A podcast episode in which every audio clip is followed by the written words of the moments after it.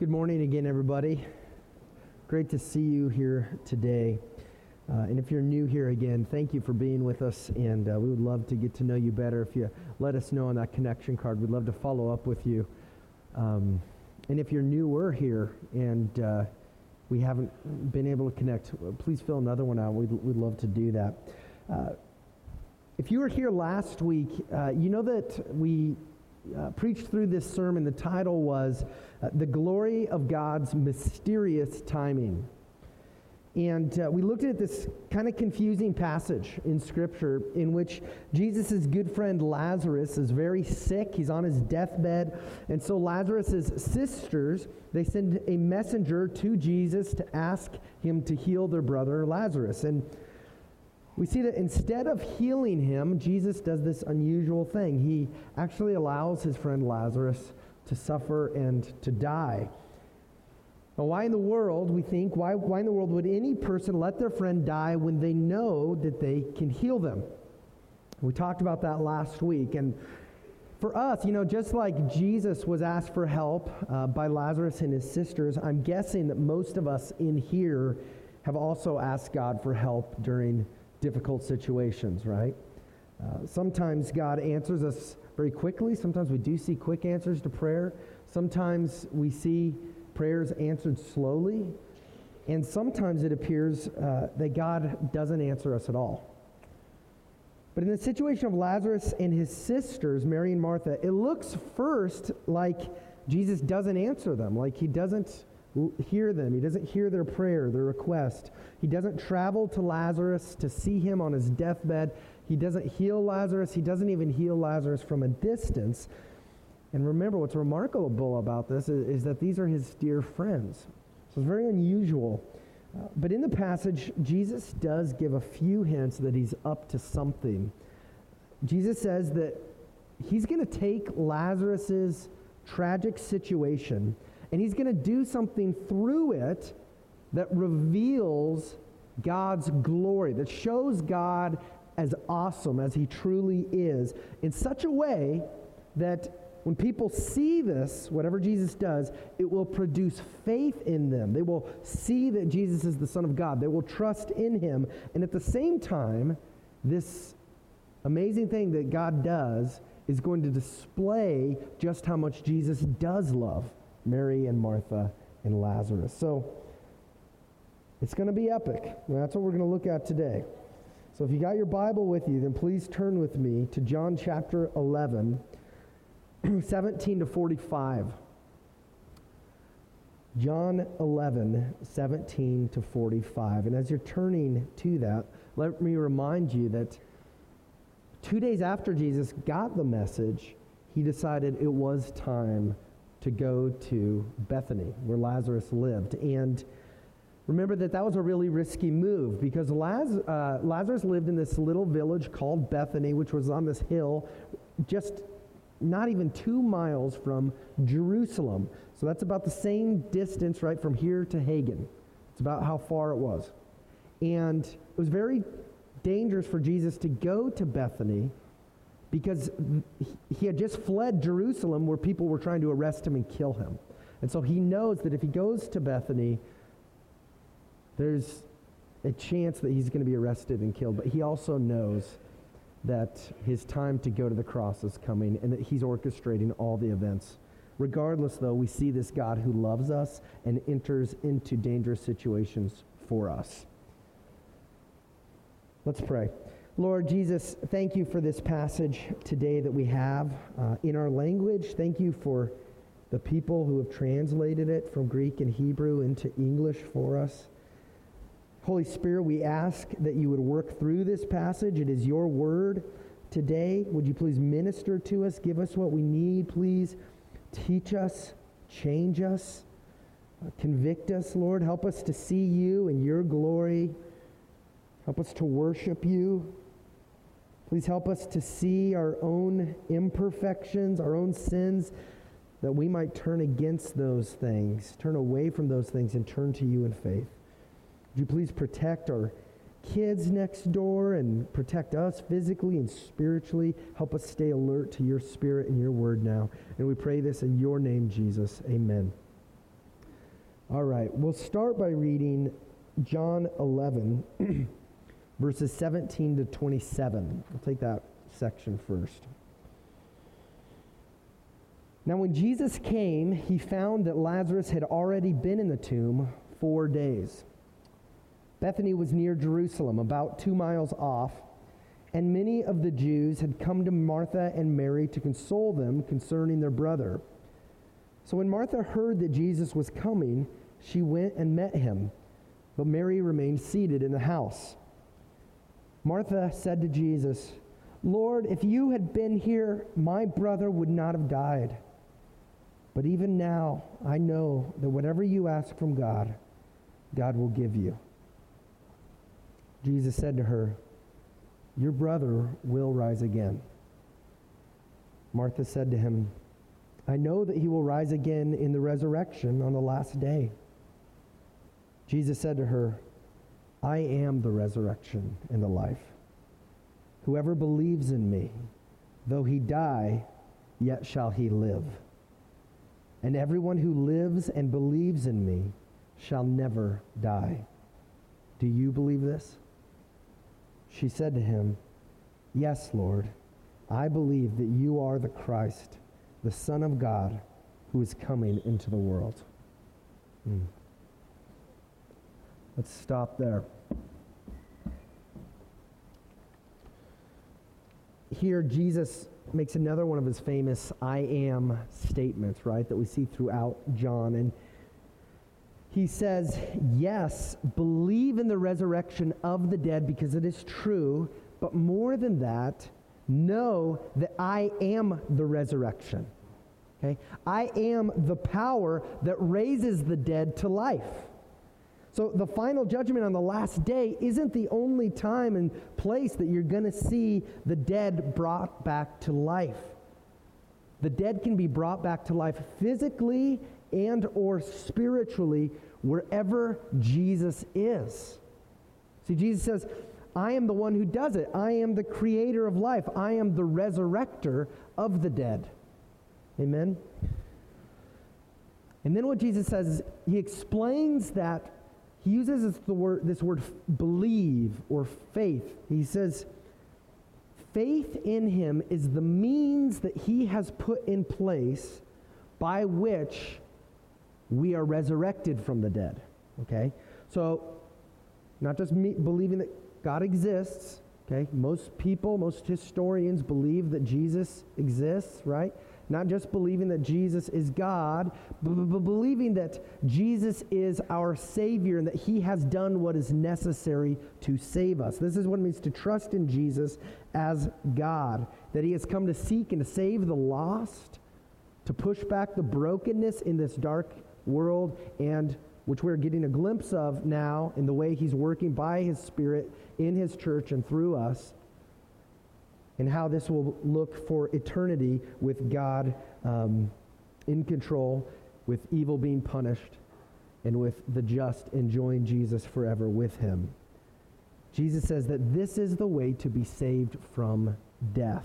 This is the way to receive everlasting life by believing that he is the resurrection and the life. And he says, Whoever believes in me, though he die, yet shall he live. Okay? So whoever believes in me as God, even though he dies, even though that person dies physically, yet shall he live spiritually. Okay? And in verse 26, Jesus says, Everyone who lives and believes in me shall never die. Okay? In other words, everyone who has spiritual life by believing in me shall never die. Okay? So not only does Jesus give uh, spiritual life to those who trust in him, not only does God give his friendship to those of us who trust in him, but also he says this that this spiritual life, this friendship with God, does not have an end date. Okay? It will never end. Praise God. Jesus, he doesn't say this. If you believe in me, then when you die physically, I will let you live spiritually another hundred years, and then you will die. No, Jesus says that if you trust in me, then this wonderful spiritual life that I give you will never end, and you will never die. You will never stop knowing me and living with me. You will never stop loving me and receiving my love and grace. You will never stop enjoying my glory forever, and you will be joyful forever. So that it means that Jesus is the resurrection and the life.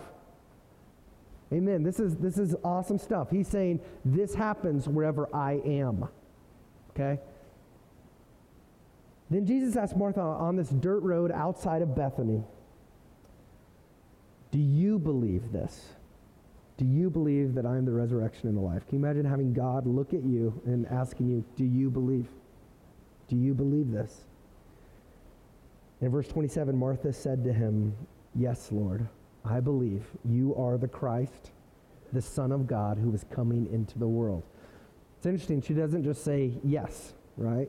In a simple yes, she actually kind of expands on what she believes in this beautiful statement, this beautiful confession of faith. She says, Yes, I believe that you are the Christ, which to the Old Testament Jews, the, it meant, I believe that you are the one that all of our prophets have prophesied about, the Savior who's coming into the world to save his people. And Martha says that Jesus, I, I believe that you are the Son of God, that you are not merely a human prophet, but that you are divine. You are coming into the world. You have unlimited access to God the Father. You have unlimited knowledge of God the Father because you are God. And, and just like Jesus asked Martha on that road outside of Bethany, this is a question for us, you guys. Do you believe this? Today, do you and I believe this? Do we believe that Jesus is the resurrection and the life? Because if we really do, it changes things for us big time.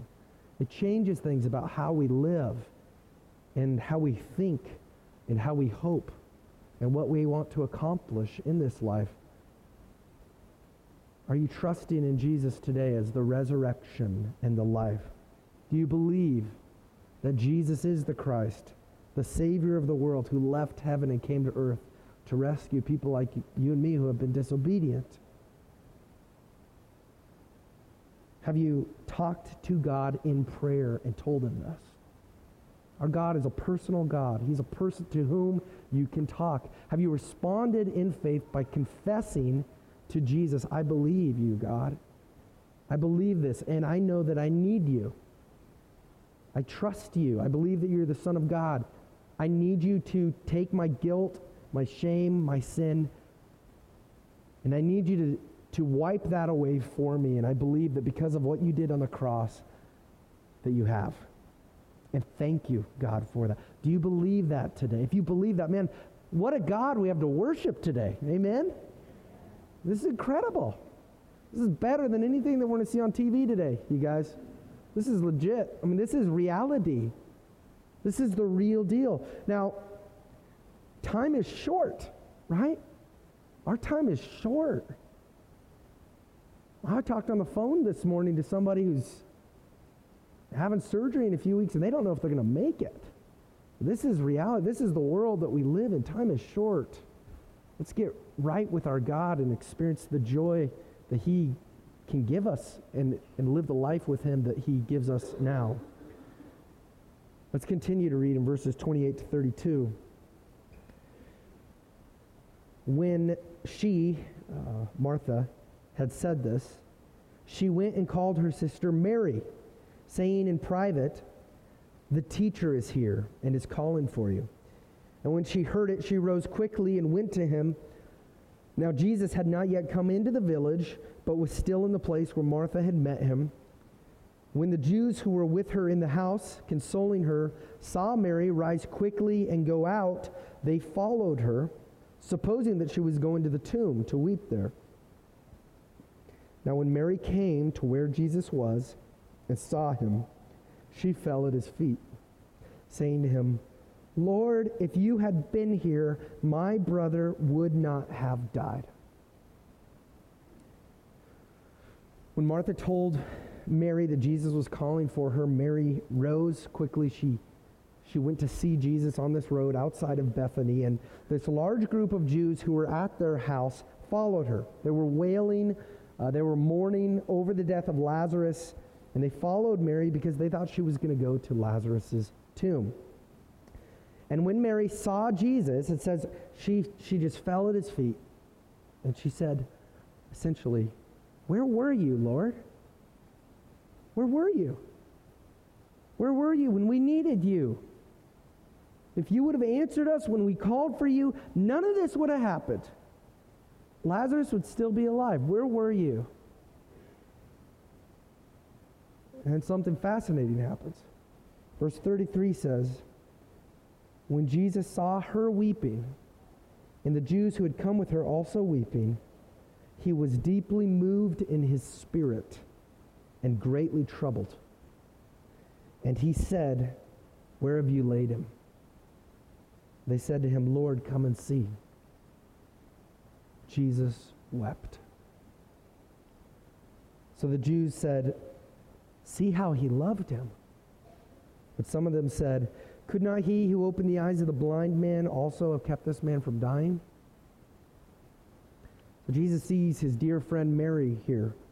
And he sees this large crowd of Jews following Mary that's also weeping and wailing. And it says that it deeply affects Jesus in an emotional level in, in a spiritual way. He's deeply moved in his spirit. He experiences a variety of complex emotions all at the same time. And verse 33 says he was deeply moved in his spirit, and at the same time, he was greatly troubled.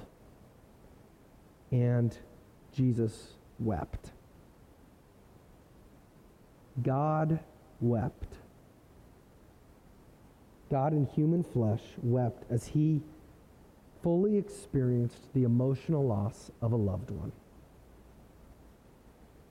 And there's confusion in the crowd about why Jesus is weeping. Some said that he's crying because he loves Lazarus so much. But others in the crowd said, well, if Jesus really is who he claims to be, then couldn't he have kept Lazarus from dying? Now, even today, there are dozens of ideas about why Jesus wept here. But if we just stick to what the text says here, then we can get pretty good insight into what triggered Jesus' emotional response. Okay, remember this. Remember who Jesus is. Remember that Jesus is God the Son who was never created, okay, but he has existed forever.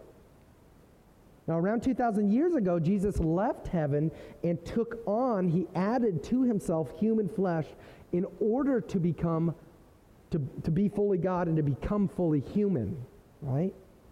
And he did that so that he might obey God perfectly, like you and I haven't, so that he might be our substitute on the cross by dying and suffering for our disobedience, which he didn't do, and by rising from the grave, which he unites us in if we trust in him. So, first, we're thinking about why Jesus wept. God became man, and the man Jesus lost a good friend. His friend was dead. And Jesus experienced all of the physical and mental and emotional human turmoil that we experience when we lose a loved one.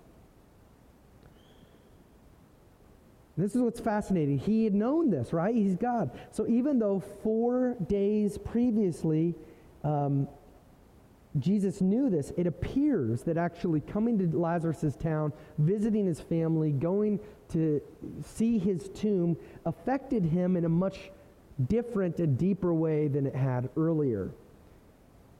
A second, why is Jesus weeping? Well, he's grieving the death of Lazarus, but he's also deeply affected, it says, when he sees his good friend Mary, who's absolutely torn up over her brother's death.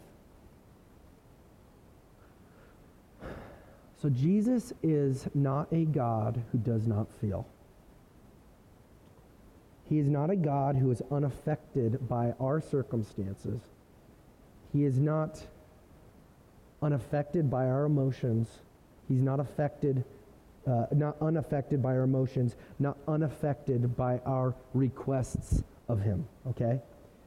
Instead, it says that God sees that Mary and Martha are broken and it breaks his heart. And that's because God hates brokenness. That's why he came to fix the brokenness, okay? God hates illness. God hates death. God hates the very sin that humanity submitted to and brought into the world by listening to Satan instead of listening to God.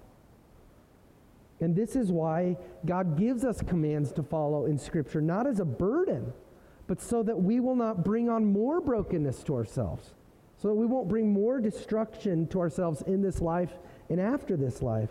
And certainly, God's law also shows us that none of us have obeyed as we should and as only Jesus did. So that means that all of us in this life, we are under the curse of sin. We are experiencing the repercussions of sin and brokenness in our world. And Jesus sees the pain in the people that uh, has been brought upon them, and specifically upon Lazarus and his family, and he is terribly grieved by it. And at the same time, the passage says that Jesus is greatly troubled or outraged. Okay? He's outraged. So the scene in front of him, okay, think about what he's seeing. He's seeing Mary and Martha right in front of him. He's seeing this big crowd of mourners uh, uh, who have come from Jerusalem, and it outrages him. And surely he's outraged partially because, because he, he hates this brokenness. He, he, he, he is saddened by the fact that we submitted to Satan and didn't listen to him. He sees the repercussions and how it's playing out in our lives. Colossians 1:16 says that all things were created through Jesus and for Jesus. That includes you and me. We were created through the power of Jesus and we were created for the glory of Jesus. And this present suffering that they experienced and which we experience is not what God wanted for humanity in the beginning. Okay? It's not what God wants for humanity right now. However, in his ultimate wisdom, he does allow it for a time being.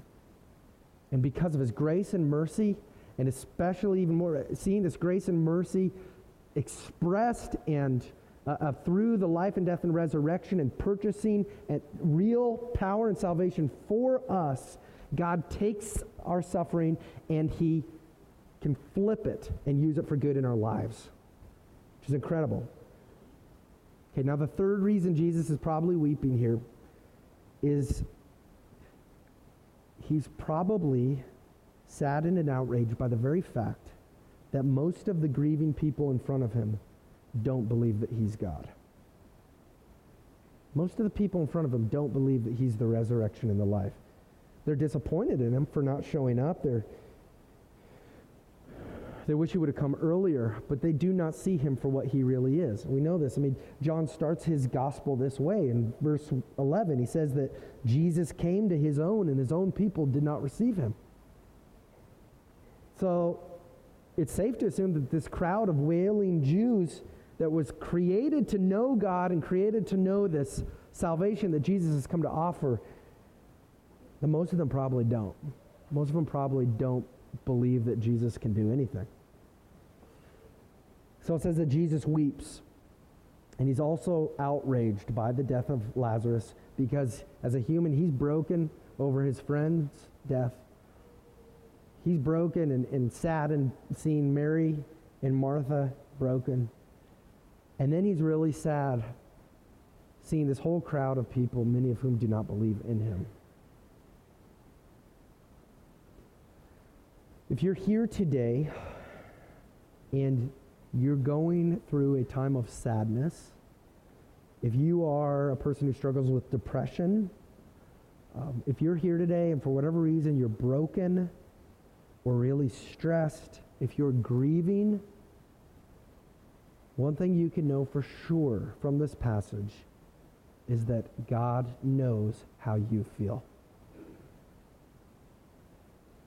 Hebrews 4:15 says that Jesus sympathizes with you in your pain because he's gone through it.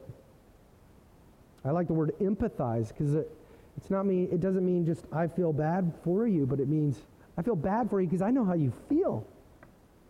But we don't have a God, we don't have a God who's cold and this weird spirit out there. He's a person who loves us and has experienced the pain we've felt to a deeper level than we have, and he's compassionate towards us and he loves us. We should know that today. And you should also know this that the Bible is very clear. God is very clear in his word. Psalm 30 and other many other places say that even though the darkness and weeping in your life lasts for the night, joy comes in the morning. Okay? So the anguish that you may be feeling today will not be how you feel forever if you're in Christ. That's great. Because I, I, pray that God gives to you and to me much laughter in this life and much joy in this life. But let's not be um, ignorant that Jesus said, You will have many trials.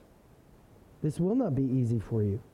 So if your laughter, if your joy, if your happiness is sparse on this side of heaven, then look to Jesus in faith right now and look in hope to the future that Jesus has already purchased for you and has promised to us. He says that your mourning will turn to dancing. Your mourning will turn to dancing because of what he's done. The reality is this that those of us in Christ have an eternity, have forever waiting for us that's full of glory of God, it's full of laughter, and it's full of joy greater than we can even begin to fathom in our little brains. And that's all because God is who He is, and He is love, and He loves us. And He's gracious to us, and He's offered us salvation from the brokenness. And that salvation, that resurrection, that life is available, Jesus says, through trusting Him, through faith in Him. Let's read what uh, Jesus does next here. Verses 38 to 45. then Jesus, deeply moved again, came to the tomb. It was a cave, and a stone lay against it. Jesus said, Take away the stone. Martha, the sister of the dead man, said to him, Lord, by this time there will be an odor, for he's been dead four days.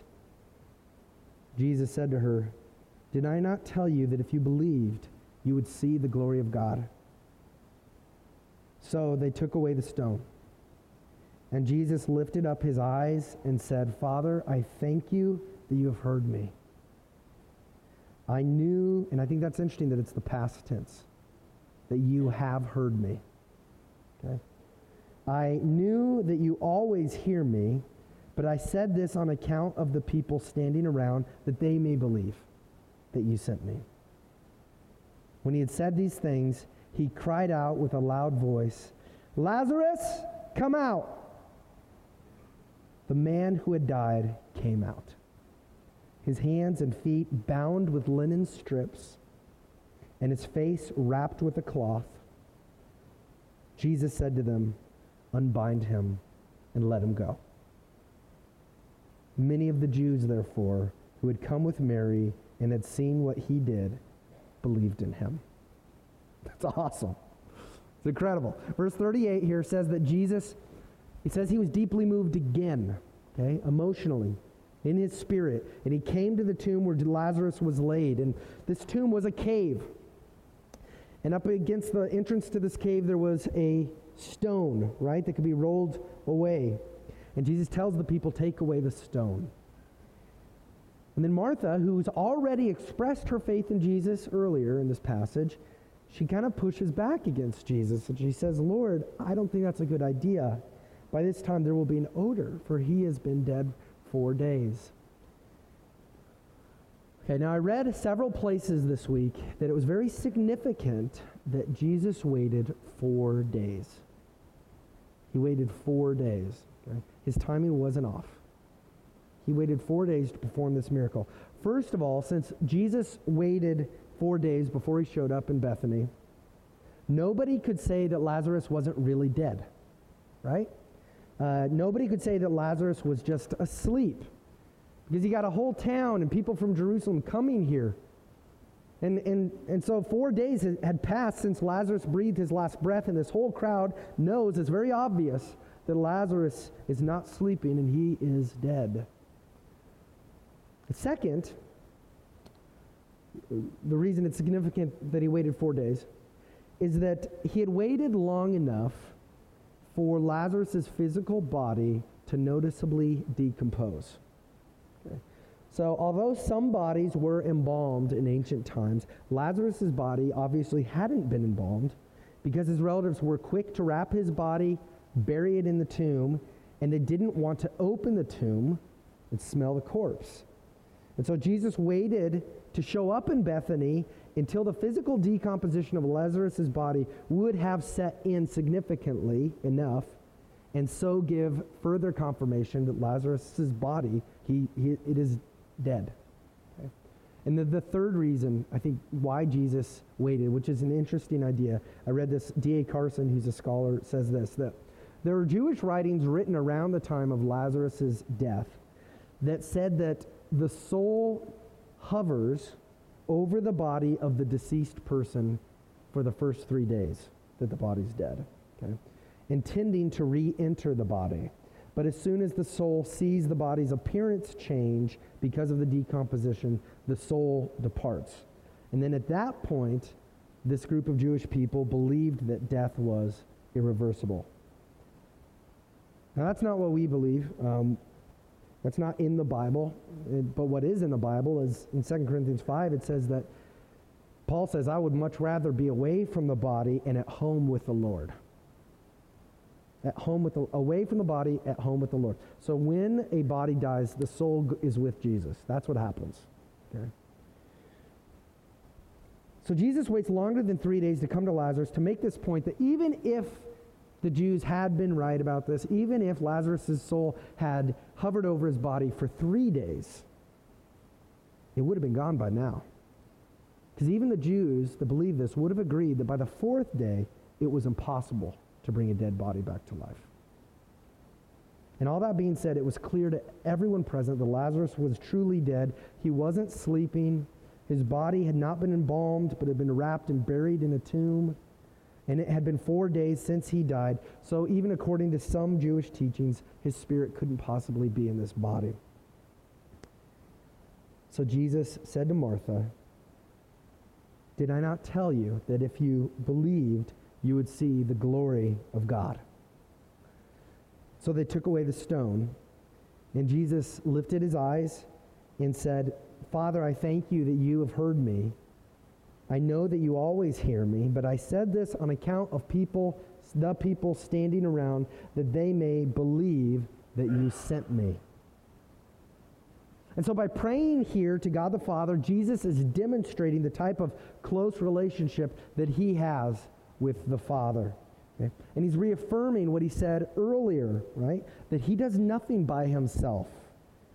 Jesus is dependent on God the Father and that he does everything God the Father tells him to do. And, and again, what Jesus says, he says the reason that he prays out loud is so that they might believe, so that we might believe. These us readers of Scripture, that we might believe that Jesus is God the Son sent to the earth by God the Father. And after praying, Jesus cried out with a loud voice, Lazarus, come out. So the man, it says, who had died came out, and his hands and his feet were bound with linen strips, and his face wrapped with a cloth. Jesus said to them, Unbind him and let him go. Many of the Jews, therefore, who had come with Mary, had seen what he did and believed in him. That's awesome, you guys. Th- now, let me ask you this, okay?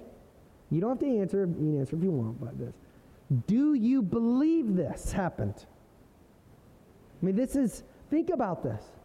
This isn't a fiction book, this is reality. A dead man was raised to life by Jesus by the power of his words.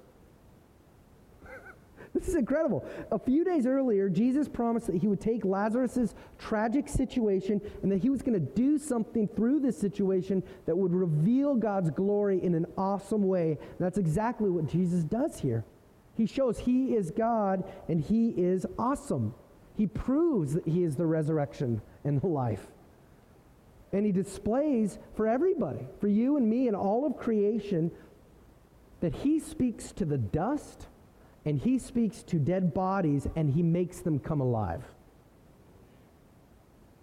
And we also know that Jesus is going to show his glory in an even more incredible way in a few weeks down the road when by his own power he raises his own dead body to life. And down the road, even further, he's going to show his glory by resurrecting you and me from the dead. Amen? If we are in Christ. A few days earlier before this, Jesus also promised that he would display his glory through Lazarus in such a way that it's going to produce faith in people who witness this. Okay? And that's what happens. Verse 45 says that many of the Jews who were with Mary and Martha believed in Jesus because of the miracle. So think about this. Had Lazarus not suffered and died, many people would not have believed in Jesus because they wouldn't have ever seen Lazarus brought back to life. Jesus was using his suffering, Lazarus' suffering, to save people. And a few days before that, remember that the passage suggested by allowing Lazarus to die, Jesus would somehow also show the depth of his love for Lazarus and Mary and Martha. And that's exactly what he does here. He doesn't let his friend remain in the grave forever. Instead, he loves them so much that he uses their suffering as a means by which they will actually experience greater joy in Christ than had they not suffered. Wow.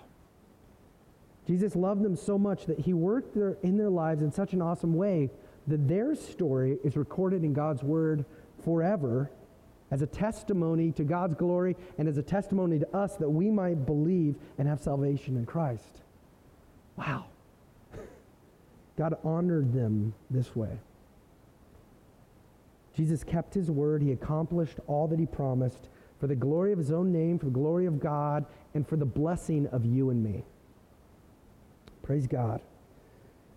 And so, as we look at this res- resurrection of Lazarus, I want you to also see that it's a picture of what Jesus has already done for his church.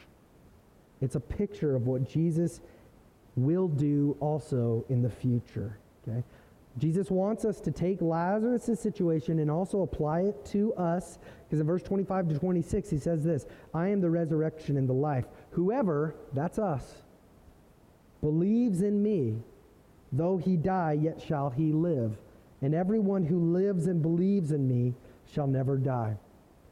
So if we are Christians, then God at some point used some means for us to hear or read this good news about Jesus, right? Could have been a Sunday school teacher, could have been our parents, could have been a preacher, could have been a friend at school. God got the gospel to us. We heard it. And upon having that gospel planted into our hearts, God did for us what he does for Lazarus here. He spoke with power to our spirits, which were dead, Ephesians says. Our spirits were dead and it says, God made us alive. He brought us to life, just like he brought Lazarus' body to life.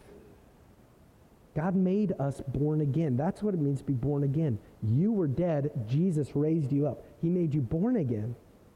He forgave you. You're a new creation. He cleansed you for all time with the blood of Christ.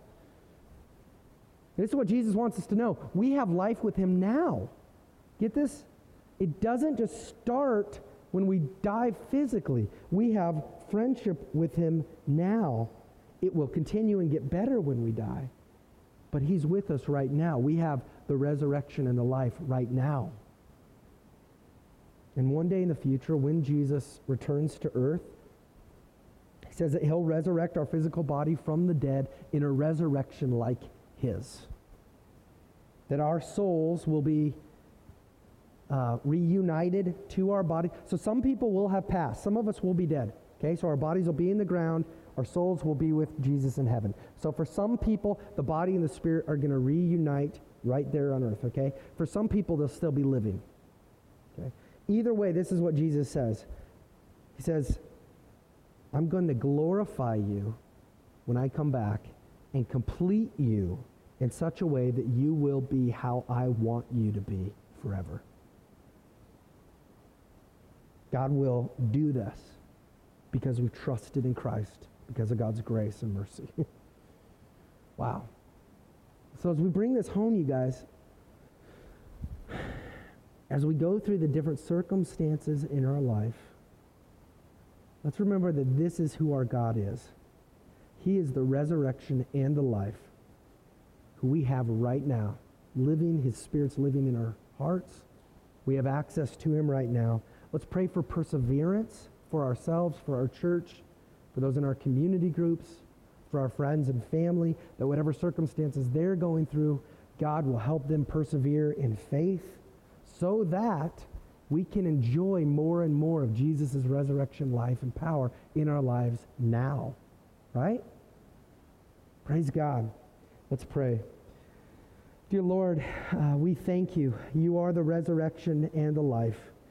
Lord, we thank you for being gracious and merciful to us. You are just, you are fair, so you do not let evil go unpunished. That you were punished on the cross in place of your church, so that all who trust in you might not ever be condemned or punished, but might simply have life with you now and forever. God, as we sojourn on here in this place. We, you tell us we are aliens to this world. We're strangers. We're not home yet. God, as we, as we sojourn in this place, would you please give us more of your resurrection life and power? Help us, God, as we walk through these trenches of suffering and death that afflict all of humanity, in which all of us have to walk through until we die and see you face to face. Use our lives, God, by your grace to push against the darkness. Use our lives to tell others that there is a resurrection and a life, a person, Jesus Christ, who loves them and whom they can be friends with forever. Give us those opportunities. Help us to pray for the lost, Jesus. Help us to speak boldly and lovingly as you want us to. We pray this in Jesus' name. Amen.